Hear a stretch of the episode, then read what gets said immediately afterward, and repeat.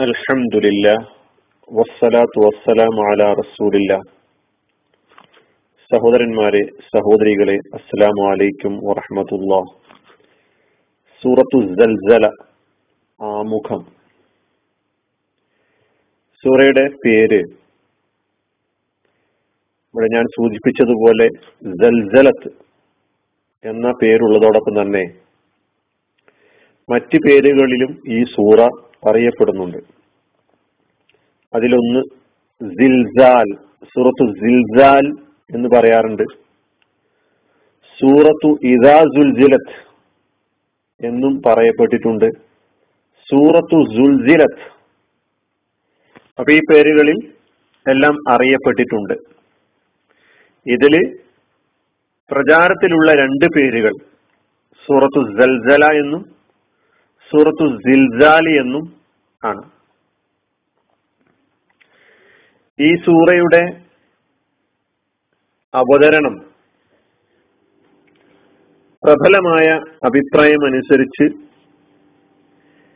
മക്കയിൽ വെച്ചാണ് എന്നാണ് രേഖപ്പെടുത്തപ്പെട്ടിട്ടുള്ളത്. ആ അഭിപ്രായത്തിനാണ് മുൻതൂക്കം നൽകപ്പെട്ടിട്ടുള്ളത്.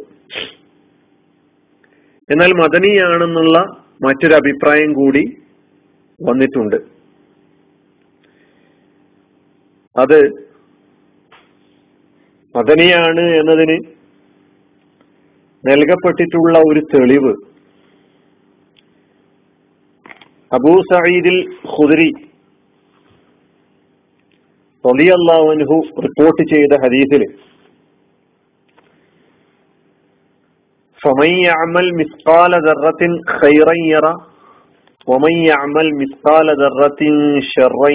എന്ന ആയത്ത് അവതരിച്ചപ്പോൾ ആയത്തുകൾ അവതരി അവതരിച്ചപ്പോൾ.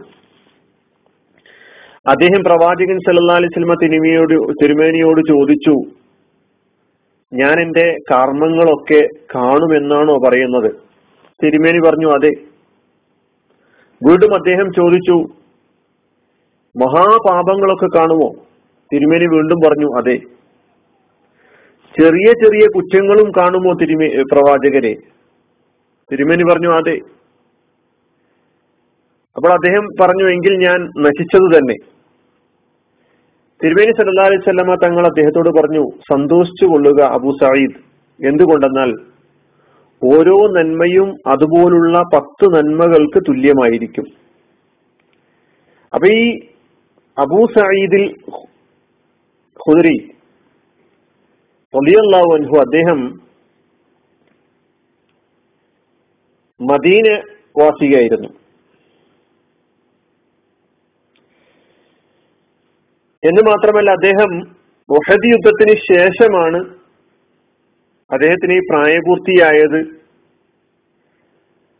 അതുകൊണ്ട് തന്നെ അബൂ സയ്യിദിന്റെ ഈ പ്രസ്താവനയിൽ നിന്ന് വ്യക്തമാകുന്നത് പോലെ അദ്ദേഹത്തിന്റെ സാന്നിധ്യത്തിലാണ് ഈ സൂറ അവതരിച്ചതെങ്കിൽ ഈ സൂറ മദനിയാണ് എന്ന് വെക്കേണ്ടി വരും.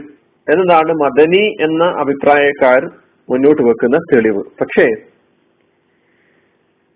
ഈ സൂറയുടെ ഉള്ളടക്കം മുഴുവൻ എടുത്ത് പരിശോധിച്ചു നോക്കുമ്പോൾ ഇത് പ്രവാചകൻ സല്ലല്ലാഹു സ്വലമയുടെ മക്ക കാലഘട്ടത്തിലെ അത് ആദ്യ കാലഘട്ടങ്ങളിൽ തന്നെ അവതരിച്ച സൂറയാണെന്നാണ് മനസ്സിലാക്കാൻ കഴിയുന്നത്. ഈ തെളിവ് മദനിയാണെന്ന് പറഞ്ഞിട്ടുള്ള ഈ തെളിവ് ഒരു പക്ഷേ അദ്ദേഹം പ്രവാചകൻ അലൈഹി സ്വലമയുടെ നാവിൽ നിന്ന് ആദ്യമായി കേൾക്കുന്നത്. ആ സന്ദർഭത്തിലായിരിക്കും അങ്ങനെ അദ്ദേഹം പറഞ്ഞതായിരിക്കാം. എന്നാണ് ഇത് മക്കിയാണ് എന്ന് തറപ്പിച്ച് പറയുന്ന ആളുകൾ നൽകുന്ന വിശദീകരണം. ഏതായിരുന്നാലും പ്രബലമായ അഭിപ്രായം മുന്നിൽ വെച്ചുകൊണ്ട് നമുക്ക് മക്കയിൽ അവതരിച്ച സൂറയാണ് എന്ന് തന്നെ മനസ്സിലാക്കാം. ഉള്ളടക്കം പരലോകമാണ് മരണാനന്തര ജീവിതമാണ് അന്ത്യദിനമാണ്. മനുഷ്യന്റെ കർമ്മങ്ങളൊക്കെ തന്നെ എങ്ങനെ ആചരാക്കപ്പെടും എങ്ങനെ കാണിക്കപ്പെടും എന്നിത്യാദി കാര്യങ്ങൾ നമ്മുടെ മുമ്പിൽ വെക്കുകയാണ് ഈ സൂറയിലൂടെ. വിശുദ്ധ ഖുർആാനിന്റെ ഒരു പ്രത്യേകതയാണ് മൗലികമായ വിഷയങ്ങൾ ആവർത്തിച്ചാവർത്തിച്ച് തൗഹീദും റിസാലത്തും ആഹിറത്തും ഖുർആാനിലെമ്പാടും ആവർത്തിച്ചാവർത്തിച്ച് ആ വിഷയം മനുഷ്യന്റെ മനസ്സിൽ ഊട്ടിയുറപ്പിക്കുന്നതിന് സഹായകമാകുന്ന സ്വഭാവത്തിലുള്ള തെളിവുകളിലൂടെ അവതരിപ്പിക്കുന്നുണ്ട്. അപ്പൊ ഈ സൂറയുടെ ഉള്ളടക്കം പരലോകമാണ് മരണാനന്തര ജീവിതമാണ്. മനുഷ്യന്റെ കർമ്മങ്ങൾ ഒന്നുപോലും വിട്ടുപോകാതെ ഹാജരാക്കപ്പെടുന്നതിനെ കുറിച്ചാണ് അപ്പൊ നാമം ജൽജല ജിൽജാൽ എന്ന നാമം കൂടിയുണ്ട്. അവതരണ മക്കയിൽ എട്ടായത്തുകളാണ് ഉള്ളത് ഈ വക കാര്യങ്ങൾ നാം ഈ സൂറയുടെ ആമുഖം എന്ന നിലയ്ക്ക് മനസ്സിലാക്കുക. ബാക്കി വിശദീകരണങ്ങളൊക്കെ ഇൻഷാ അല്ല നമുക്ക് ആയത്തുകളിലൂടെ നോക്കാം. അനിൽ അലഹമുല്ലാഹി റബിൻ അസ്സാം വലൈക്കും